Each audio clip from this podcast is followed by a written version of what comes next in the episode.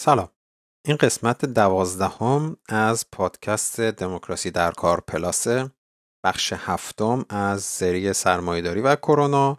تو این قسمت درباره بحران کرونا و تأثیرش بر طبیعت و محیط زیست صحبت کردیم. تو این قسمت با مرتزا از دوستانم صحبت کردم. یه همکاری اولیه رو با مرتزا شروع کردیم. ایشون در زمینه محیط زیست تحصیل کرده و تحقیق کرده و علاقمنده به این موضوع و زحمت این قسمت رو هم اکثرا اون کشیده. بعدش نشستیم با همدیگه در این باره صحبت کردیم و نظرات خودمون رو درباره وضعیت محیط زیست و تاثیر بحران کرونا توش با هم در میون گذاشتیم. امیدوارم شما هم گوش بدید و استفاده کنید. بدون مقدمه بیشتر بریم سراغ این قسمت.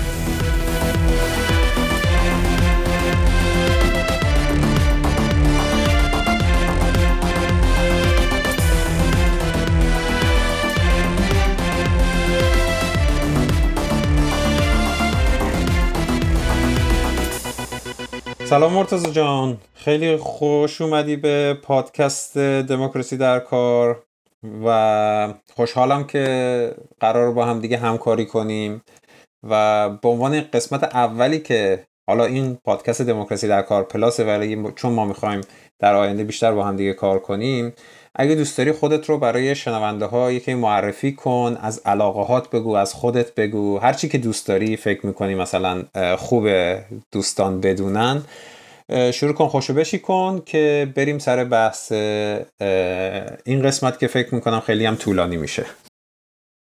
سلام محمد جون منم خیلی خوشحالم که قراره که این همکاری رو با هم داشته باشیم. موضوع خیلی مهمی می‌خوایم با هم کار بکنیم.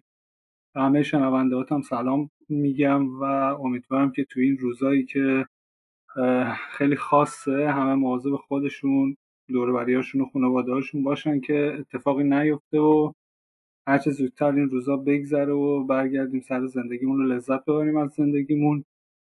من تحصیلاتم توی زمین شناسی بوده.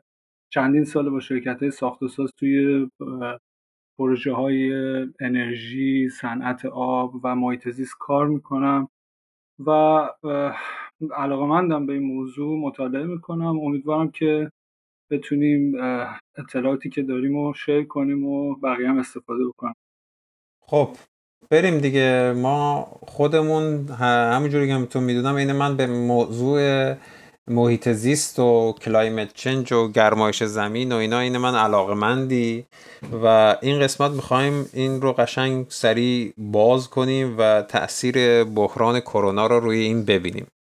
بیا از اینجا شروع کنیم که ببینیم قبل از بحران کرونا وضعیت محیط زیست چی بوده. من خب نظریات خودم رو توی قسمت دموکراسی در کار زمین قسمت برنامه زمین دموکراسی در کار که تابستون گذشته منتشر شد کامل گفتم فکر کنم مثلا شنونده هایی که اینو دارن میشنون اونجا این رو شنیدن و حرفایی که از اینجا می‌خوام بزنم در ادامه همونه. ولی اگه کسی از دوستان اونو نشیده بد نیست بره اونو بشنوه بعد بیاد اینجا. ولی خب به حال این یه قسمت مجزاست و می‌تونه به عنوان یه قسمت کامل تنها استفاده بشه. دید تو راجب بحران محیط زیستی همه ابعادش قبل از اینکه کرونا شروع بشه چیه؟ تو دنیا رو چطوری می‌دیدی که بعد از اونجا شروع کنیم بریم سراغ باقی وضعیت؟ من اگه بخوام شروع کنم در واقع به ضربه که ما داریم به محیط اطرافمون می‌زنیم توی چند تا کتگوری میشه اینو بررسی کرد. اگه از جنگلا بخوایم شروع کنیم در واقع 31 درصد سطح کره زمین رو جنگلا دارن میپوشونن.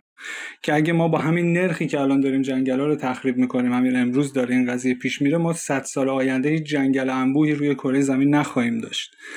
توی این جنگل ما 28 هزار گونه جانوری رو تا 25 سال آینده از بین می‌بریم که اگر اون تاثیر اقلیم و گرمایش جهانی هم بخوایم به این قضیه اضافه کنیم یک چهارم گونه های جانوری تا سال 2050 از بین میرن. توی بحث دریاها ما مقدار آب دریاها مقدار در واقع اسیدیته آب دریاها رو نسبت به چیزی که طبیعیش بوده حالت طبیعیش بوده. یک و نیم برابر بیشتر کردیم و سرعت دادیم به انقراض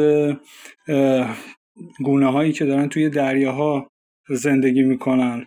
و در مورد آلودگی که ما داریم توی اقیانوسا به وجود میاریم یه آماری من دیدم که یک سوم اقیانوس آتلانتیک الان آلوده است و 500 نقطه چیزی که بهش میگن دد زون وجود داره. یعنی یه نقاطی هست توی اقیانوس آتلانتیس که اگر هر موجود زنده واردش بشه این از بین میره.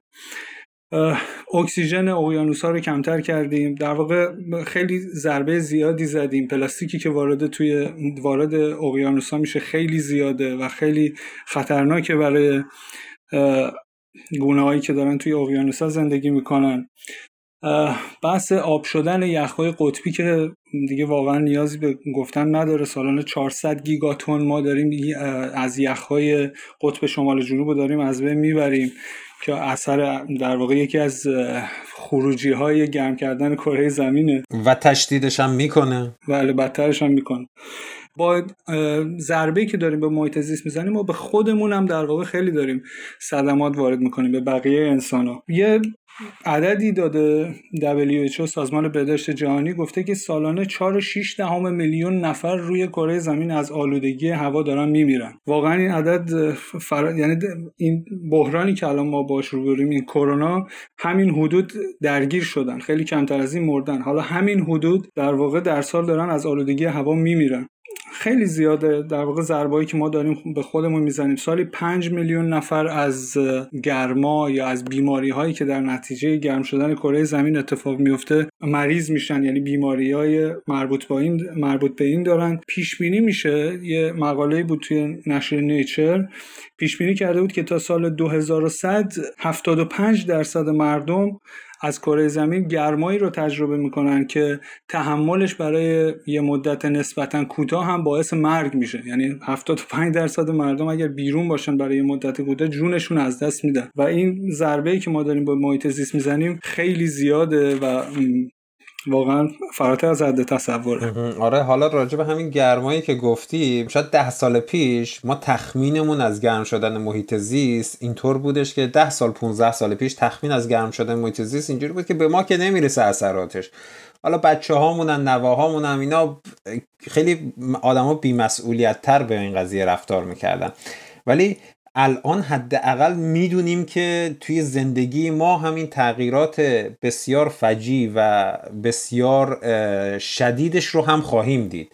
و این حتی شاید یه دلیل مضاعفی باشه که ما خودمون رو هم همین امروز مسئول در نظر بگیریم. دقیقا. توی سایت NOAA سازمان اقیانوسی جوی آمریکا چند روز پیش فکر کنم یکی دو هفته پیش یه خبری گذاشته بود در مورد اون ماکسیموم دمایی که انسان می‌تونه تحمل کنه و اینکه این چقدر زودتر از اون مدل سازی ها داره اتفاق میفته یعنی اون دمایی که دماسنج تر نشون میده و ماکسیموم دمایی که انسان می‌تونه تحمل کنه اینو پیش بینی می‌شد که چند دهه دیگه اتفاق بیفته. ولی همین الان یعنی توی همین امسال و سالهای گذشته که اکثرش هم خیلی جالبه. توی همین خلیج فارس و اطراف در واقع همین دوربر خودمون بوده این رکوردها ثبت شده. یعنی اینا دماهایی که واقعا بدن انسان توانایی تحملش رو نداره. داره اتفاق میفته همین الان. این چیزی برای آینده نیست. دقیقا این یه دونه اثر گرم شدن هواست. گرم شدن هوا در مجموع انقدر می‌تونه یعنی گرم شدن climate change این گرم شدن اقلیم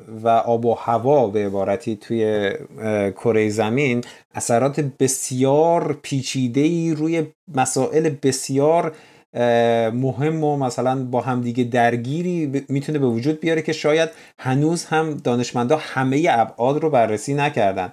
مثلا تو الان راجع به آب شدن یخهای قطبی گفتی. این یخهای قطبی وقتی که آب میشن دو مرتبه باعث میشن آب اقیانوس ها اون اطراف سردتر بشن مقدار آب بیشتر بشه. این جریانات اقیانوس ها رو تغییر می‌داد اقیانوس های عین شش های زمین رفتار می‌کنن و همونها باعث میشن یه تغییرات دیگه ای توی این گرم شدن کره زمین اتفاق بیفته که ما اصلا نمی‌دونیم چه اتفاقی می‌تونه بیفته. اصلا نمیشه این رو شبیه سازی کرد. ما نمی‌دونیم این آبا کجای دنیا رو گرمتر می‌کنه کجای دنیا رو سردتر می‌کنه. ما نمی‌دونیم این تغییر اقلیم ها کجا رو می‌تونه طوفان درست کنه کجا رو می‌تونه خوشسالی درست کنه. ما یه حدسایی مثلا دانشمندا زدن یه سری تحقیقات کردن. ولی انقدر معلفه های این معادله اقلیم توی زمین پیچیده است که واقعا من نمی‌تونم تصور کنم که دقیقا توی 20 سال آینده چه اتفاقی میافته. و این بزرگترین ترس منه. چون انسان از ناشناخته ها میترسه دیگه. و من این ناشناخته یکی از بزرگترین ترس هام برای بشره. دقیقا. همه مدل سازی هایی که انجام میشه توی در واقع بحث اقلیم حالا توی بقیه علمام همین جوریه. همیشه بر اساس یه دیتایی توی گذشته ما میگیم خب الان این اتفاق میفته این باعث این میشه باعث این اتفاق میشه و بر اساس چیزی که قبلا اتفاق افتاده ما آینده رو پیش بینی می‌کنیم. ولی این گرم شدن کره زمین یه چیزیه که برای اولین بار داره اتفاق میفته. در واقع یه سری یه چیزایی اتفاق میفته که ما اصلا قبلا هیچ دیتایی ازش نداشتیم هیچ چیزی ازش نمی‌دیدیم. دقیقاً. مثلا وقتی جنگل ها از بین میرن خب بالاخره اکسیژن کمتری هم تولید میشه. این ممکنه خیلی حتی انسان ممکنه از بین ببره. خیلی این قضیه پیچیده تر از اونیه که ما بتونیم پیش بینی کنیم که چه اتفاقی قراره بیفته در آینده در اثر این داستان. در مورد اینکه تغییرات در واقع اقلیم توی تاریخچه کره زمین چجوری اتفاق افتاده یه پروژه تحقیقاتی خیلی جالبی انجام داد. سازمان اقیانوس جوی آمریکا فکر کنم سال 2008 بود که اینا اومدن از یخهایی که توی قطب شمال بود فکر کنم قطب شمال بود اومدن یه سری کور گرفتن که تونستن با توجه به هوایی که توی این یخها در واقع به دام افتاده بود اومدن آب و هوای 800 هزار سال گذشته کره زمین رو اومدن شبیه سازی کردن. خیلی جالبه اطلاعاتی که از این به دست اومد. توی این مدت ما هفت دوره یخبندان داشتیم هفت عصر یخبندان داشتیم و بینشون اون دوره های بین یخبندانی که الان هم توی یکی از اونا هستیم. توی هیچ کدوم از این دوران دوران بین یخبندانی در واقع مقدار دیوکسید کربن از 300 ppm بیشتر نرفته بود. حالا 300 و چند ppm که اونم 300 هزار سال پیش بود. در واقع range استانداردش همین حدود است. یعنی دیگه ماکسیموم چیزی که طبیعت تولید می‌کنه برای کره زمین هلوش 300 پی پی امه. ولی ما توی در واقع توی این دورانی که ما داریم زندگی می‌کنیم سال 1950 ما به این عدد رسیدیم. حالا با توجه به چیزی که خودمون تولید کرده بودیم قبلش رسیدیم. و توی این از 1950 تا الان حدود 70 سال ما این 300 رو رسوندیم به 414 یعنی در واقع سی درصد بیشتر از چیزی که همیشه طبیعت داشته تولید می‌کرده. و این یعنی 4.5 میلیارد سال 300 ppm بعد 70 سال هم 150 pp آره 70 تا 150 pp بعد طبق همون مدل سازی هایی که بر اساس دیتا های ناقص ما داره انجام میشه پیش بینی میشه که اگه ما برسیم به 450 ppm این نقطه بدون بازگشته. یعنی ما وقتی برسیم به 450 یه جاییه که دیگه اقلیم برای همیشه تغییر می...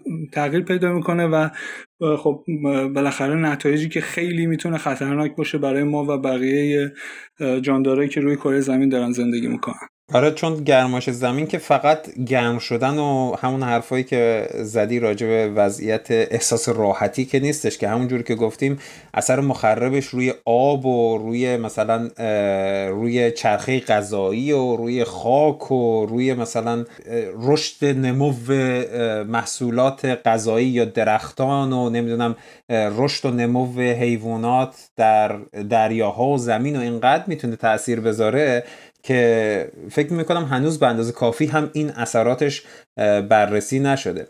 حالا از گرمایش زمین که بگذریم وضعیت همون جنگل ها و دریاها و منابع طبیعی هم خیلی وضعیت فجیعیه دیگه. یعنی تو ایران حداقل اگر کسی در جریان باشه می‌دونی که ما مثلا آبهای زیرزمینیمون رو تا 90 خورده ای درصد استفاده کردیم.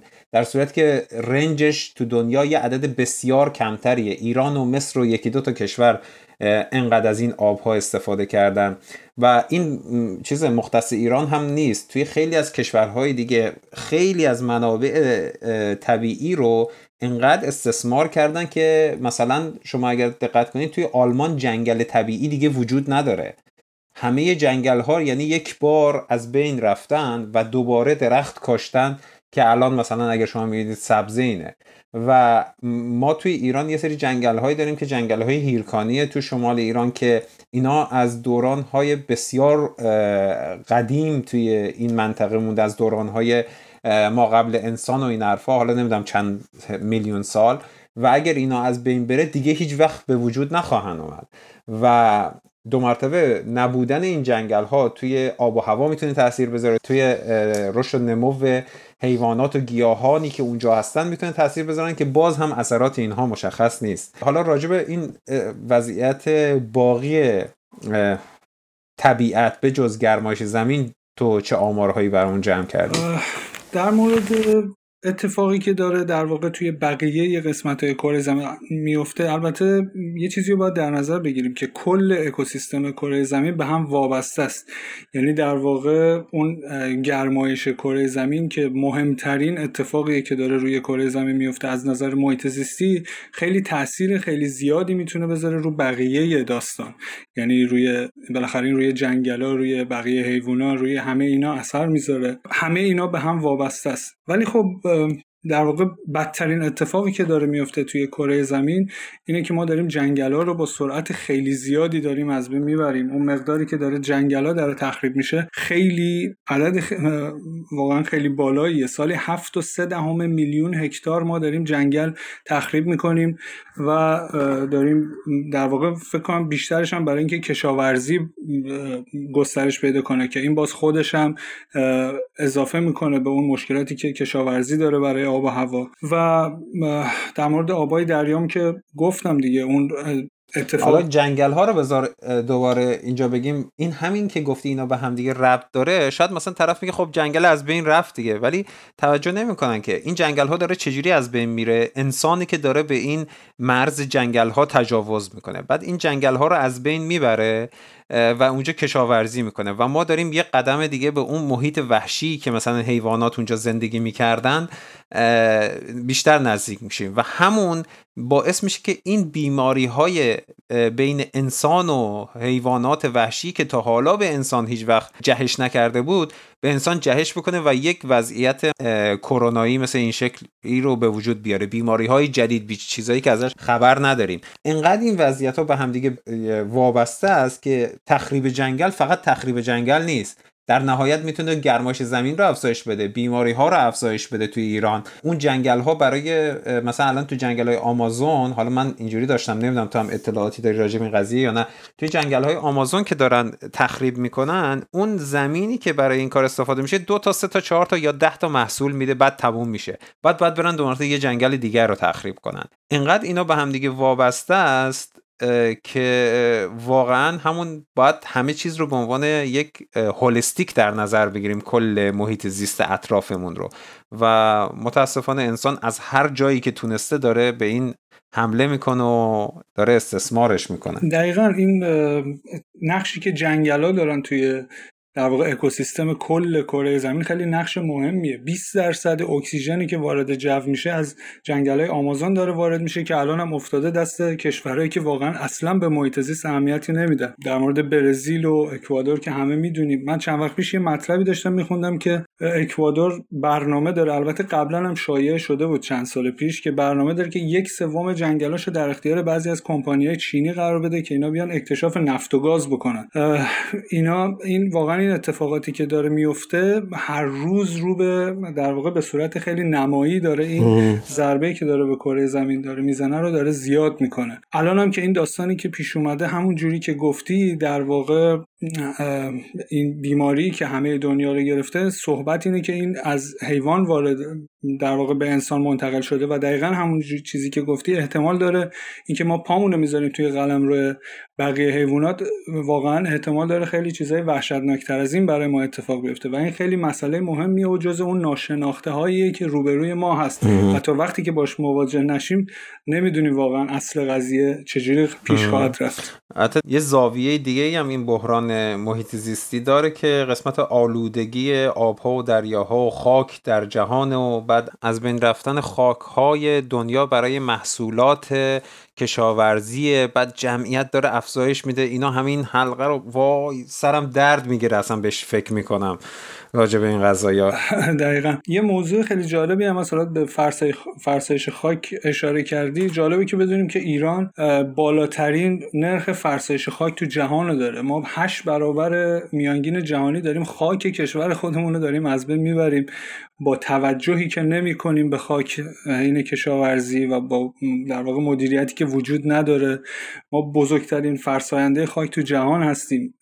در مورد ایران صحبت کردی. از نظر ایران از نظر در واقع من خودمون بخوایم نگاه کنیم ایران یکی از افتضاح ترین وضعیت های محیط زیست تو دنیا رو داره. دقیقا. همونجوری که گفتی اون بحث آبای زیرزمینی ما نقاطی رو داریم که خیلی اینقدر ما سطح در واقع از آبای زیرزمینی برداشت کردیم که سطح زمین فرونشسته خیلی وحشتناکی داشته. بعضی وقتا می‌بینیم ازش توی اخبار ولی خب خیلی دیتیلش وقت بررسی نمیشه. در واقع ماکسیموما همیشه تو ایران اتفاق میفته تو این بحث فرونشست هست جاهای دیگه ولی تو ایران خیلی وحشتناکه. چیزی که هست اینی که خیلی وضعیت خطرناکی داریم ما. از آبای زیر زمینی شما در یه حدی باید برداشت کنی که همون در همون طول سال همونقدر داره در واقع بالا و پایین میره. ما بعضی جاها تا دو متر ما سطح یک دشت اومده فرونشست پیدا کرده که این نشون میده که چقدر زیر زمین آب در واقع پایین رفته. ما آبای زیر زمین رو در حدی از بین بردیم که 35 هزار روستای ما به خاطر در واقع همین نداشتن آب متروکه شدن. این اتفاقی که همین الان داره میفته در واقع در مورد آینده نمی‌خوایم صحبت کنیم که آینده خیلی پیچیده تر از این هست. حالا همه اینا اتفاق میفته به خاطر چی؟ به خاطر اینکه حالا تو قسمت اون برنامه زمین دموکراسی در کار من گفتم خاطر اینکه یه دو سالی این سیستم اقتصادی رشد بیشتری داشته سیستم اقتصادی سرمایه داری هم فقط با انباشت سرمایه می‌تونه کار کنه با این چرخه انباشت سرمایه چرخه انباشت سرمایه هم باید همیشه این رشد اقتصادی توش وجود داشته باشه و رشد اقتصادی هم یعنی استثمار بیشتر محیط زیست و استثمار بیشتر نیروی کار. محیط زیست منابع اولیه و این حرفاست و انسان ها هم که همون نیروی کارن دیگه. انقدر سرمایه داری این دوتا استثمار رو گسترش داده که الان رسیدیم هم از لحاظ اجتماعی توی دنیا یک وضعیت بسیار فجیعی داریم که دیگه اون چرخه انباش سرمایه درست کار نمی‌کنه و دیگه محیط زیستی هم نمونده برای استثمار کردن. و جمعیت جهان هم همینجور داره افزایش پیدا می‌کنه. این تشنگی به رشد بیپایان دو داری با این منابع محدود ادامه نمی‌تونه پیدا کنه. این بحران کرونا هم تو این وضعیت یه جایی پیش اومد که به نظر من ما می‌تونیم به این قضیه یه کمی بیشتر فکر کنیم. و بحران کرونا همونجوری که دفعه پیش ما هم دیگه صحبت کردیم تاثیراتی گذاشت رو محیط زیست که چشم آدم رو باز می‌کرد. بیا راجع به اینا یه کمی صحبت کنیم که کرونا توی وضعیت تخریب محیط زیست یا وضعیت محیط زیستمون چه تاثیراتی گذاشته و در نهایت بیایم راجب این صحبت کنیم که چی می‌تونیم یاد بگیریم و چه چیزایی می‌تونیم برای آینده خودمون به ارمغان ببریم. قبل از اینکه حالا به کرونا bepardazim خیلی نکته خیلی مهم می‌گفتی در مورد اینکه این مشکلاتی که ما داریم با محیط زیست در واقع مشکلیه که ما سرمایه داری برای ما ایجاد کرده. برای اینکه سرمایه تولید بشه ما شروع کردیم به محیط زیست و خوردن و از بین بردن. توی هر جنبه ای که نگاه بکنید بحث پول و سرمایه وسطه و هر جایی که شما بخوای حل بکنی باید بری سراغ این داستان. یعنی باید این قضیه رو حل کنی و تا این حل نشه هیچ کدوم از مشکلات حالا به صورت کوتاه مدت یه سری چیزا مطرح میشه که این کارو بکنیم اون کارو بکنیم مردم اینجوری باشن.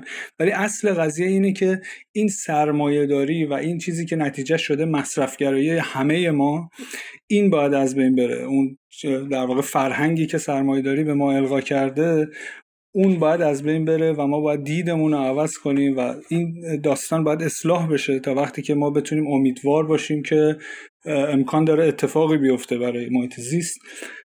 در واقع اصل قضیه اینه. در مورد کرونا خب در واقع کرونا یه بحرانی بود که یه جورایی توی خیلی مقیاس کوچکتر داره اینو نشون میده.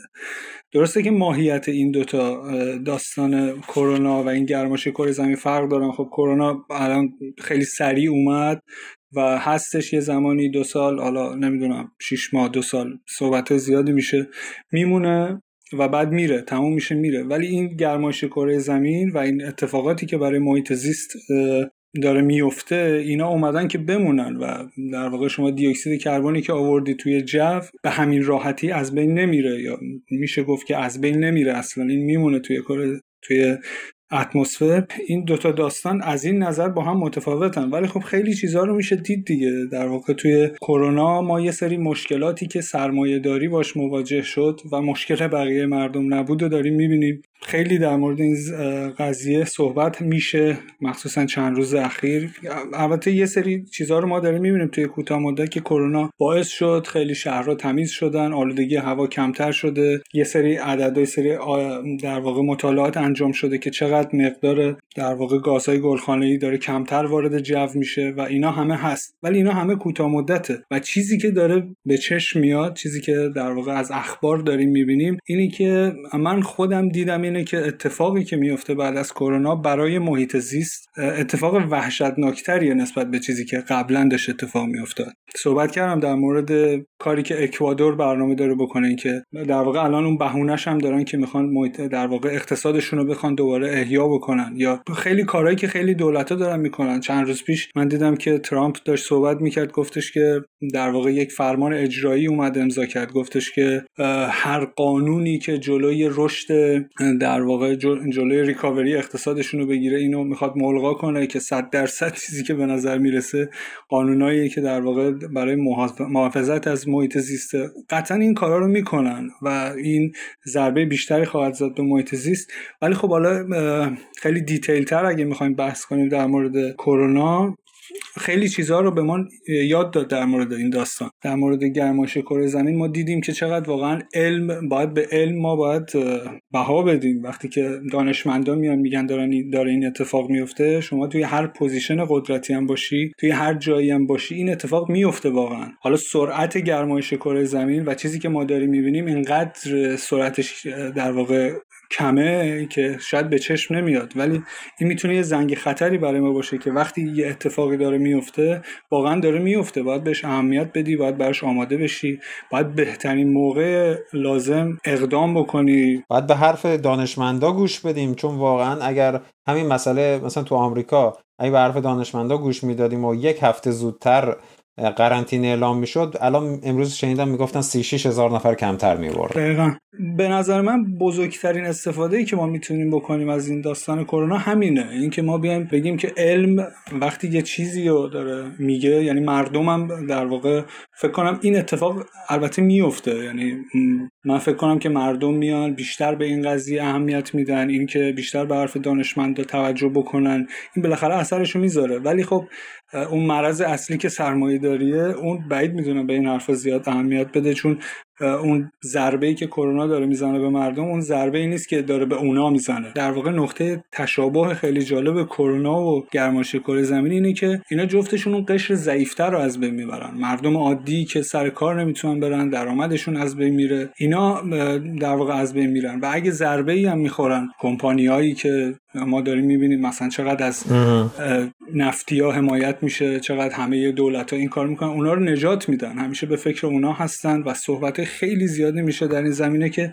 واقعا مردم باید به فکر خودشون باشن توی این داستان. هم توی کرونا و هم توی گرمایش کره زمین ضربه اصلی و مردم می‌خورن و در واقع کشورهای ضعیفتر می‌خورن و آدمایی که ضعیفترن می‌خورن. الان ما که خودمون تنها کاری نمی‌تونیم انجام بدیم برای این قضیه ولی تغییر اقلیم هم مثل همین بحران کرونا همونجوری که گفتی قشر ضعیفتر رو بیشتر هدف قرار میده. چرا؟ چون مثلا توی الان آمارها مثلا اومده توی آمریکا نگاه کنید توی جاهایی که شکاف اقتصادی بیشتری وجود داره قشر مثلا سیاه پوست آمریکا که از لحاظ تاریخی نابرابری اقتصادی بیشتری رو متحمل شدن تو اون مناطق گسترش بیماری بیشتر بوده مرگ و میرها بیشتر بودن اونها بیشتر درگیر شدن و دلیلش هم خب اگه یه ذره فکر کنیم خب کاملا مشخصه. اینا مجبورن برن بیرون کار کنن اونی که پول داره می‌تونه خونه بمونه در معرض ویروس نباشه. یکی از دلایلش اینه تو مسئله اقلیم هم دلیل مشابه وجود داره. وقتی مثلا هوا اونقدر گرم بشه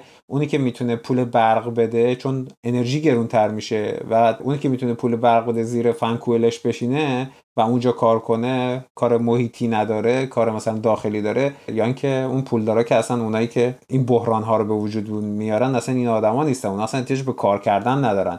سرمایهشون داره براشون سرمایه تولید می‌کنه دیگه. و اونا آسیب نمی‌بینن. کسانی که باید برن تو محیط بیرون کار کنن از این قضیه آسیب بیشتری می‌بینن. خونه هاشون آسیب بیشتری می‌بینه. چرا؟ چون اینها معمولا توی حاشیه ها و جاهایی هستن که امکانات بهشون کمتر می‌رسه. این نابرابری که وجود داره توی نظام سرمایهداری با بحران های تغییر اقلیم و بحران های محیط زیستی و بحران های اقتصادی این نابرابری شکاف بیشتر میشه و بولتر میشه و ما این قضایا رو بیشتر می‌تونیم ببینیم. حالا این کرونا بهمون وقت داده اینا رو ببینیم. این مسائلی که شاید اهمیتش توی دوران قبل از کرونا برامون خیلی واضح نبود رو می‌تونیم اینجا خیلی بهتر ببینیم. هم تو مسائل اقتصادی هم تو مسائل محیط زیست. تو خودت چه چیزهایی رو دیدی؟ این بحران و کرونا چه چیزی رو به نظرت روی میز آورده که ما می‌تونیم متوجه بشیم که آیا این واقعا برای زندگی ما ضروریه؟ این تخریبی که داریم انجام میدیم باید ادامه پیدا بکنه یا اینکه واقعا میشه جلوش رو گرفت؟ چند روز پیش توی نشریه نیچر یه مقاله یه مقاله چاپ شد در مورد اینکه این کرونا چقدر اثر گذاشته روی انتشار گازهای گلخانه‌ای. خیلی عددهای جالبی از این به دست اومد و اینکه واقعا بررسی این مقاله خیلی چیزها رو به ما نشون میده در مورد کرونا. توی مقاله اومده بودن بررسی کرده بودن که میزان تولید گازهای گلخانه‌ای به صورت روزانه توی کشورهای مختلف توی این داستان تا حالا چند روز گذشته چجوری در واقع اثر گذاشته و عددی که بهش رسیده بودن که 17 درصد توی چند روز توی اپریل باعث شده که کرونا مقدار گازهای گلخانه‌ای رو کاهش بده. و این 17 درصد رو من به این چشم 17 درصد نمی‌بینم. 83 درصد از انتشار گازهای گلخانه‌ای باقی مونده توی جو صحبت خیلی زیادی میشه که خب هست همش هم هست. آره باعث کاهش آلودگی هوا میشه باعث در واقع مسافرت کم شده اینا. ولی همه اینا همه اتفاقی که افتاده فقط 17 درصد از این داستان کم شده. و چیز خیلی به نظر من خیلی بدتری که دیده میشه توی این گزارش اینه که این عدد داره خیلی با سرعت زیادی داره برمیگرده به روند عادی. الان توی اون گزارش همین امروز هم من خوندم یه خبر که چین برگشته به همون مقدار تولید دیوکسید کربنی که قبل از کرونا داشت. اتفاقی که افتاد کاهش داد مصرف در واقع تولید دیوکسید کربن رو.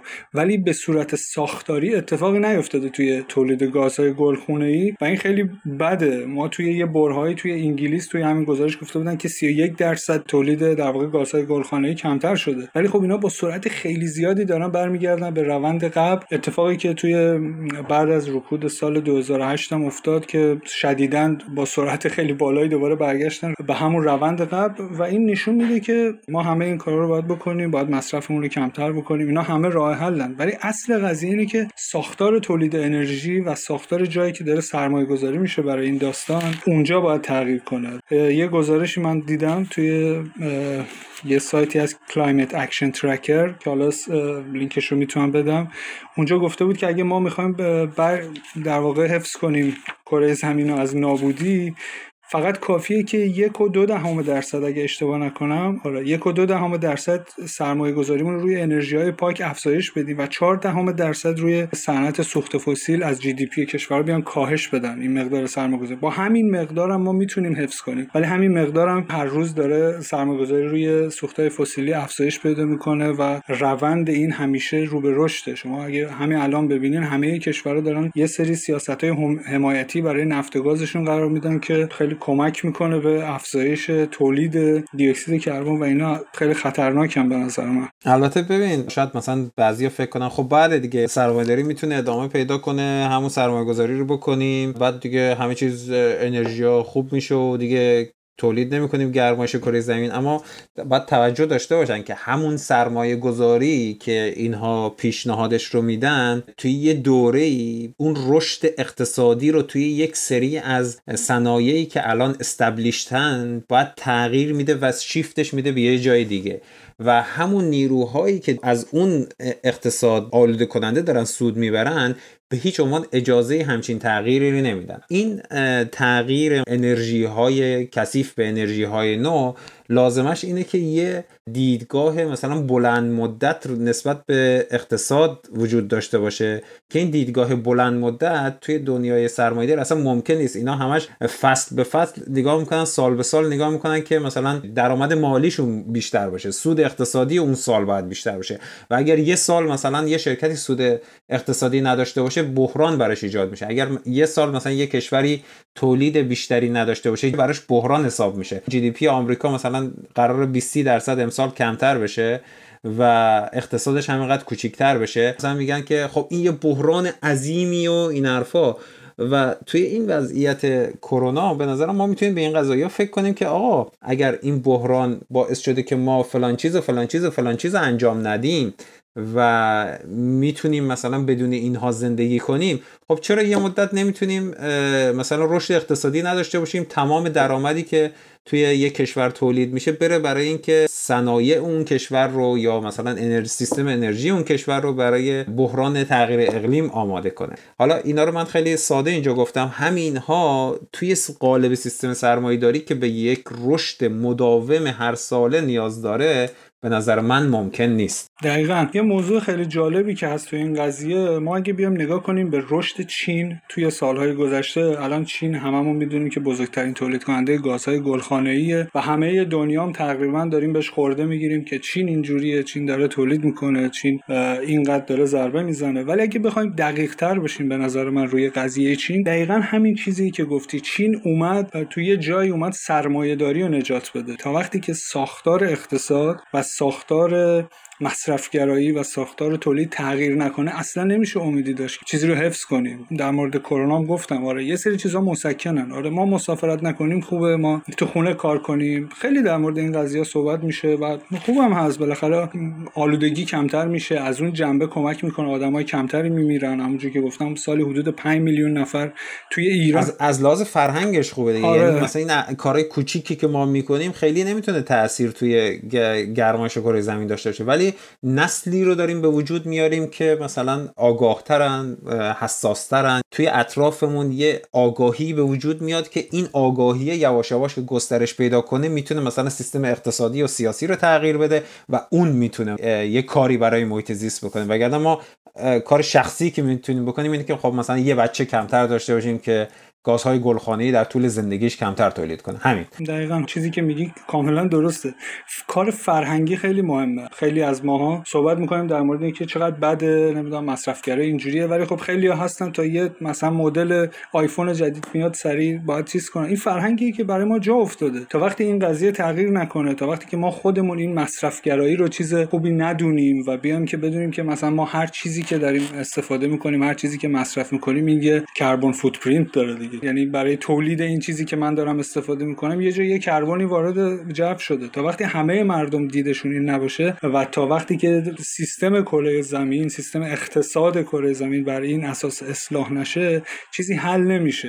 من فکر کنم که چند سال دیگه به این نتیجه می‌رسیم که این تنها راه ادامه دادن برای انسان. ما برای اینکه ادامه بدیم به زندگیمون روی کره زمین نیازه که از این سیستم خلاص بشیم. باید مصرفگرایی بذاریم کنار و این اتش یه عده که دارن از مردم در واقع فکر می‌کنم اینجوری بشه گفت که دارن از ما سوء استفاده می‌کنن. استثمار دیگه دقیقا. دقیقا دارن استثمار می‌کنن دارن سوء استفاده می‌کنن از ما برای اینکه خودشون به اهدافشون برسن سرمایه بیشتری تولید بشن. حالا این بغل ما در واقع چیزی هم مصرف کردیم و خیلی مفت بهشون خدمت کردیم. این توی مقیاس فردی هست توی مقیاس جهانی هم هست. شما ببین کشورهایی که سرمایه بیشتر بیشتری دارن GDP بالاتری دارن دارن استثمار می‌کنن. کشورهای ضعیفتر رو اگر یه در واقع دیاگرامایی تهیه شده از کشورهایی که بیشترین ضربه رو می‌خورن از بحث گرمایش کره زمین اکثرا کشورهایی که فقیرترن اکثرا کشورهایی که GDP پایینتری دارن. اونا خب کشورهایی که قوی ترن خب بالاخره یه بخشی از اون سرمایهشون رو می‌ذارن و یه مقدار حفظ می‌کنن. حالا یه بخشی از جامعهشون رو حفظ می‌کنن ولی کشورهای ضعیفتر ضربه بیشتری می‌خورن. در مورد خود ایران یه سری عددا هست یه مقاله من میخوندم که ما همش داریم صحبت می‌کنیم که دمای کره زمین یک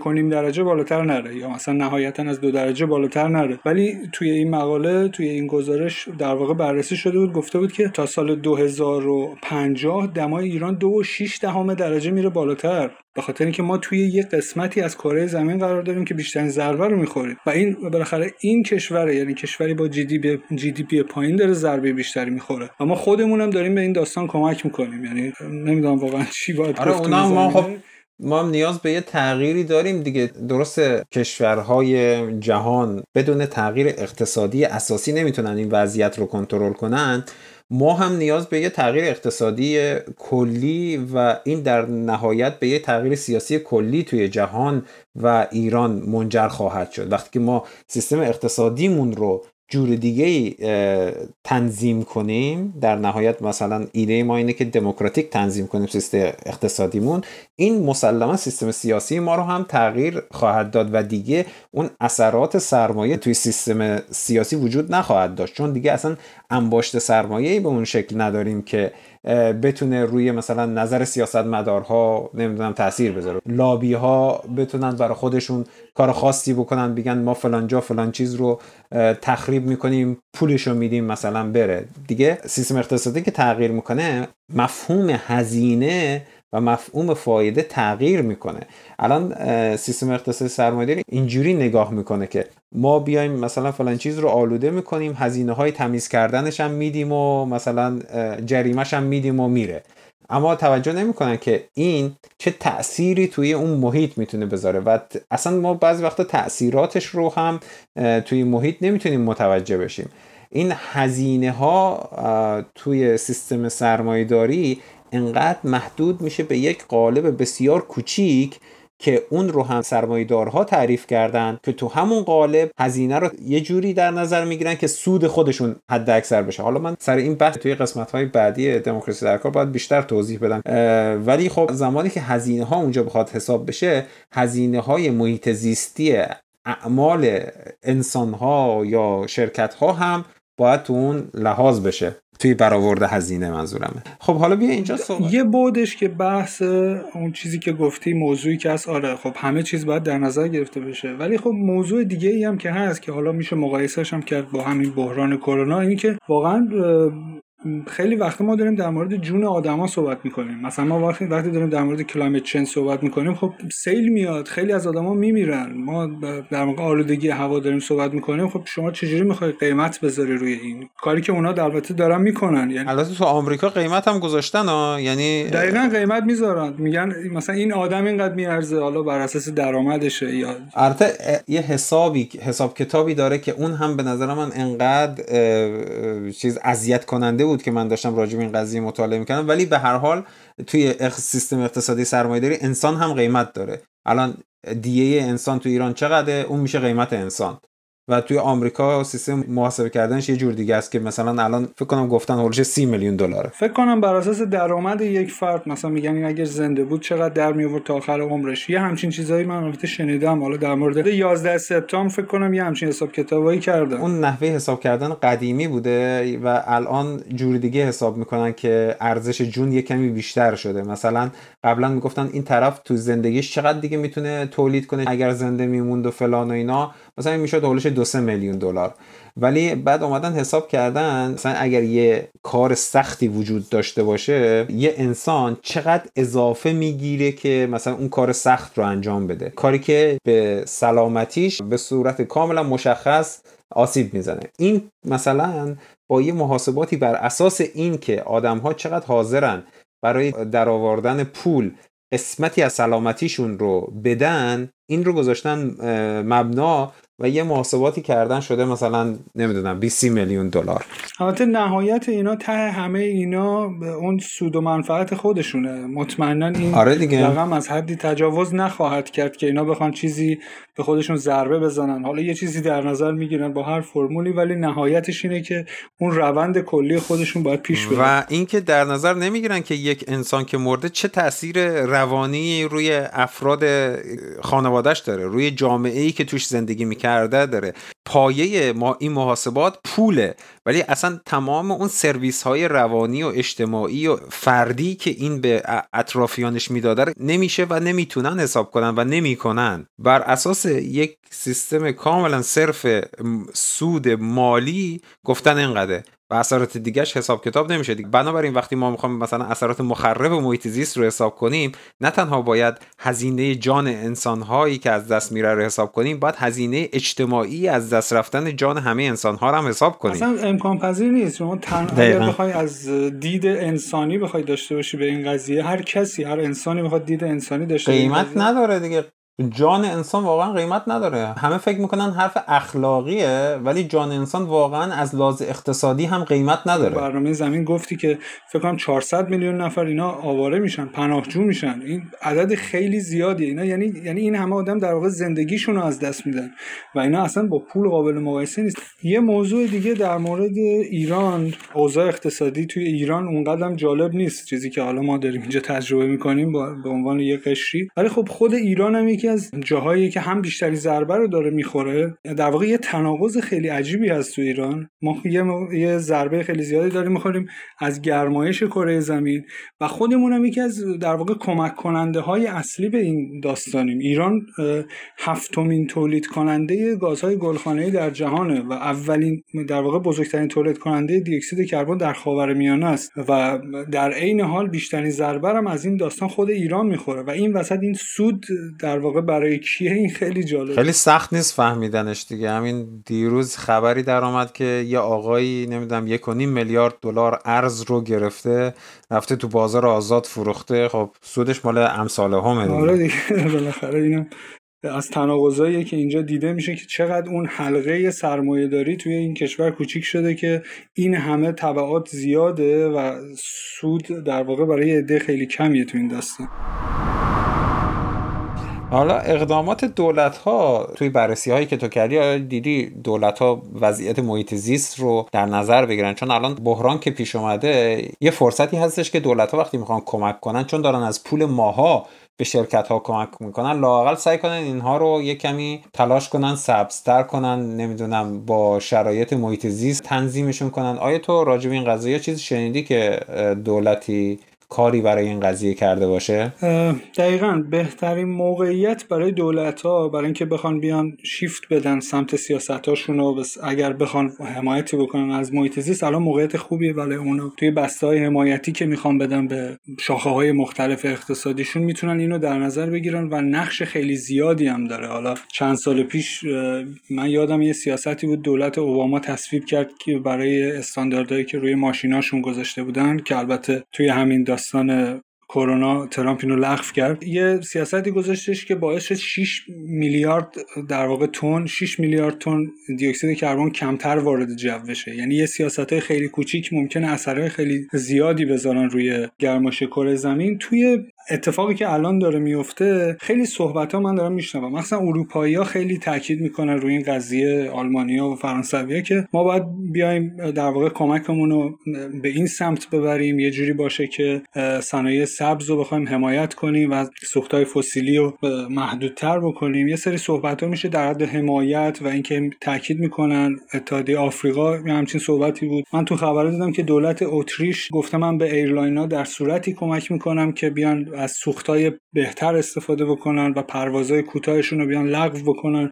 این صحبت ها میشه روی بسته‌های حمایتی این جور چیزا هست. ولی نقضش خیلی بیشتر داره اتفاق میفته من گفتم اول صحبت که چین الان دقیقا برگشته به همون وضعیتی که قبل از کرونا داشت از نظر تولید گازهای گلخانه یا دو سه روز پیش ترامپ گفتش که من هر قانونی که بخواد جلوی برگشت اقتصادی رو بگیره اینا رو هر قانونی که در واقع سرعتش رو بخواد کند کنه من میام لغو می‌کنم اینا خب این خیلی اثر خیلی زیادی می‌تونه داشته باشه. استرالیا تاکید کرده که زغال سنگش رو بخواد در واقع سرمایه‌گذاری بیشتری کنه. چین 5 تا نیروگاه جدید با زغال سنگ داره می‌سازه. یه خبری هم خوندم که کره جنوبی 825 میلیون دلار داره به صنایعی که آلاینده محسوب میشن. از نظر محیط زیست داره کمک می‌کنه. هر دو طرف هست ولی به نظر من اون کفه ای که سمت ضربه زدن به محیط زیست هست خیلی بیشتر سنگینتره. خود APA که سیاستاش همه می‌دونیم چند سال اخیر چقدر تغییر کرده خودش اعلام کرد که اون سیاست های حفاظت از محیط زیستش رو دیگه خیلی جدی نمی‌گیره به خاطر اینکه اقتصاد بیاد در واقع ریکاوری بشه. موقعیت خیلی خوبی اگر دولت ها استفاده کنن ولی متاسفانه توی برزیل مثلا من چیزی که دیدم توی اکوادور چیزی که دیدم چیزی نیست که در واقع این اتفاق بیفته. ولی خب شما وقتی یه سری لابی اقتصادی می‌بینی از شرکت های نفت و گاز که خیلی نفوذ زیادی هم دارن روی دولت ها و روی در واقع مناسباتی که توی دنیا هست خیلی نمیشه انتظار داشت که اونا بیان منافع خودشون رو زیر پا بذارن و اتفاق خیلی چندانی بیفته. یه سری چیزا یه سری کارا داره. میشه از طرف یه سری از دولت ها ولی خب نقضش خیلی خطرناکتر و خیلی پیچیده تر به نظر می‌رسه. آره این کرونا یه وقفه ای ایجاد کرد توی تخریب محیط زیست توی گرم شدن محیط زیست. و خیلی وقتا راجبش حرف زده شده نمی‌دونم توی چین هفت درصد گاز گلخانه ای می‌گفتن. کم شده همین باعث میشه امسال مثلا پنجاه هزار نفر کمتر بمیرن.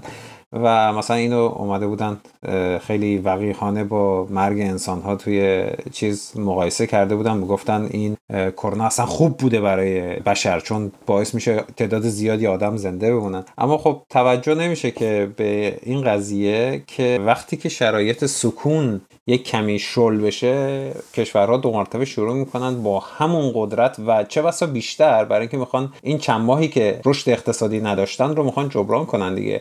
می‌خوان با سرعت بیشتر دوباره برگردن به همون تولیدی که اون موقع می‌کردن و همچنان رشد بیشتری داشته باشن و دوباره همون تخریب ها و چه بسا سرعت تخریب توی محیط زیست بیشتر میشه. بنابراین این وقفه ای که اصلا کرونا انداخته توی تخریب محیط زیست توی این سیلی که داره میاد حالا یه جای یه فاصله مثلا یه متر مربعی سکونی توش وجود داشته. ولی این سیل تخریب محیط زیست داره همینجور ادامه پیدا می‌کنه دقیقا این خیلی چیزایی هم که داره دیده میشه از اقتصاد و تصمیماتی که داره گرفته میشه. با استدلال اینکه ما باید در واقع ریکاوری کنیم اقتصاد رو و جی دی پی رو دوباره برگردونیم به همون حالت اول خیلی داره رشد این داستان ضربه زدن رو داره بیشتر می‌کنه. توی یه تحقیقی من دیدم که الان فکر کنم اولش 37 گیگاتون دی اکسید کربن تولید میشه توی جو هست. تو سال 2030 این ممکنه به 56 برسه 56 گیگاتون. در اثر همین سیاست هایی که الان داره گذاشته میشه. و این خیلی خطرناکه. ما قرار بود تا اون سال بیام کم کنیم طبق عهدنامه پاریس ولی ضربه ای که محیط زیست داره می‌خوره از این باید بررسی بشه چند سال دیگه باید دوباره نمیشه قطعا گفت. ولی چیزی که به نظر می‌رسه اینه که ضربه شدیدی خواهد بود. یه سری کشورها دارن یه سری کارا می‌کنن OK.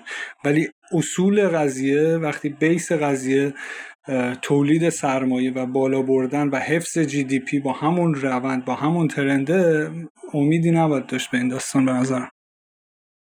من چند وقت پیش داشتم یه راه حل خیلی جالبی میخوندم. پروفسور ولف هم که من خیلی از پادکستش استفاده می‌کنم تو این قسمت های دموکراسی در کار هم راجبه صحبت کردم. یه قسمتی داشت راجب این قضیه صحبت کرد و می‌گفت بحران اقتصادی سال 1930 که راه افتاد دولت اومد تعداد زیادی از مردم رو استخدام کرد به جای اینکه پول بده به این کورپوریشن ها و شرکت ها و کسانی که اون موقع ثروت داشتن بر اونا مالیات بس تا 70 درصد 80 درصد 90 درصد مالیات بس رو اونا. اون پول رو جمع کرد با استخدام مردم برای درست کردن زیرساخت های اقتصادی و اینفراستراکچر و پارک ها و نمی‌دونم جاده و صد و نمی‌دونم اینجور چیزا این پول اینجوری بین مردم پخش شد.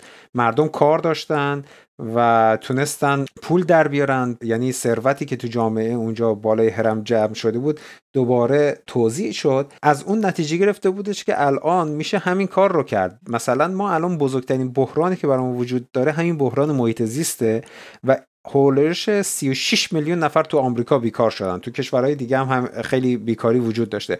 همین انسان ها می‌تونن توسط دولت ها استخدام بشن برای بازسازی محیط زیست. کاری که مثلا پاکستان داره می‌کنه برداشته تعداد زیادی از آدم ها رو برای کاشتن درخت داره استخدام می‌کنه. و حالا این رو هم می‌خواستم این آخر این قسمت بگم که مثلا میشه حتی از این قضیه استفاده کرد و برای بازتوزیع ثروت تو جامعه مردم استخدام بشن کسانی که کارشون از دست دادن برای کنترل بحران کرونا برای بازسازی محیط زیست کاشتن درخت ها نمی‌دونم برای تمیز کردن محیط زیست. حالا خیلی راه ها وجود داره و میشه از این روش برای حتی بازسازی اقتصادی هم در قالب همین اقتصاد سرمایهداری استفاده کرد. دقیقا. یه حالا من یه موضوع دیگه هم بگم. یه صحبتی بود در مورد اینکه ما چه کارهایی می‌تونیم بکنیم. توی یه تحقیقی من خوندم که 26 تریلیون دلار ما از سرمایه‌گذاری روی انرژی پاک می‌تونیم در واقع پول در بیاریم. حالا توی همین چارچوب سرمایه‌داری صحبتش شد میگم که بحث اینه که اون لابیایی که پول داره به اونا می‌رسه اونا باید در واقع اینجا باید وا بدن که ما به این سمت بریم. اگر بخوایم این کار رو انجام بدیم قطعا میشه. راه حل‌های خیلی زیادی وجود داره و خیلی کارا میشه کرد. آره توی همین اقتصاد سرمایه‌داری ما که نمی‌تونیم واسیم تا مثلا سیستم اقتصادی سرمایه‌داری عوض بشه. بعد بیایم مثلا حالا محیط زیست رو نجات بدیم. باید همین حالا یه کارایی بکنیم دیگه. الان یواش یواش سیستم تولید سوخت فسیلی دیگه سودده نیست. دارن زورکی سرپا نگرش میدارن. زغال سنگ تو تمام جای دنیا ضررده به صورت مصنوعی سرپا نگه داشته شده.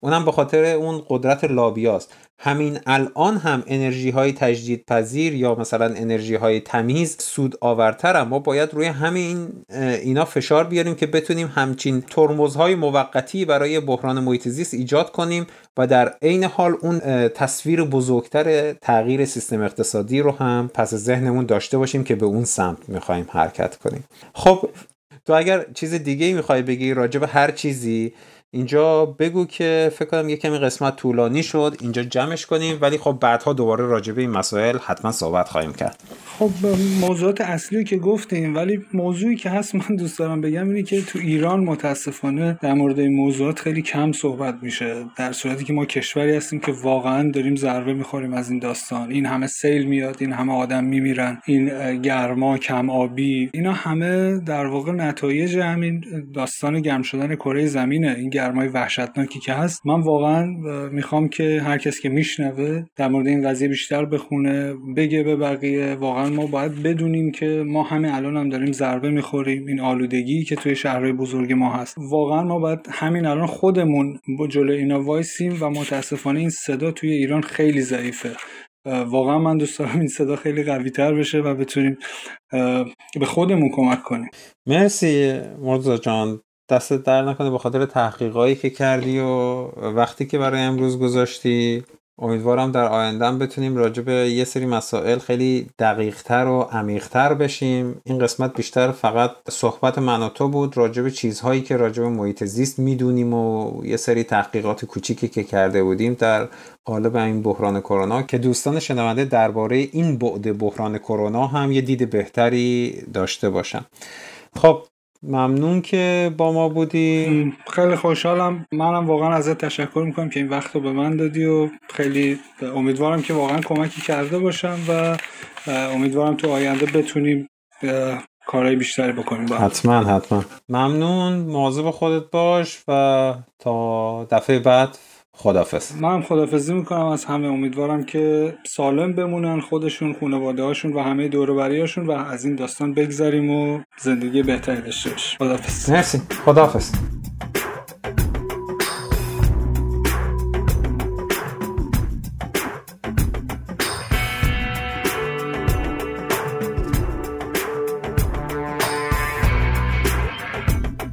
ممنون که گوش دادید. این قسمت دوازدهم از پادکست دموکراسی در کار پلاس بخش هفتم از سری سرمایداری و کرونا بود که درباره محیط زیست با مرتزا صحبت کردم. قصد داریم این سری پادکست های سرمایداری و کرونا رو تا یک دو قسمت دیگه هم ادامه بدیم و بعد برمیگردیم به روال همیشگی خودمون.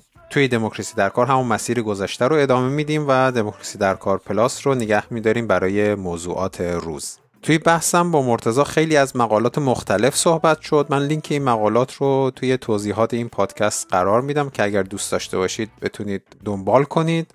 و مرسی دوباره که تا اینجا با ما همراه بودید و امیدوارم از این قسمت استفاده کرده باشید. من محمد هستم و این قسمت دموکراسی در کار پلاس قسمت دوازدهم بخش هفتم از سرمایهداری و کرونا توی دوشنبه پنجم خرداد 1399 منتشر میشه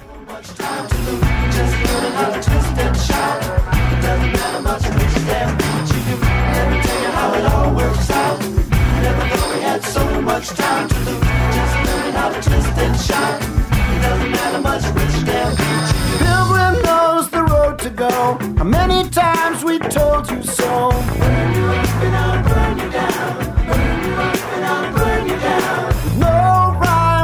Reason, no way to make it easy till it's done. Burn you up and I'll burn you down. Burn you up and I'll burn you down. So you cross into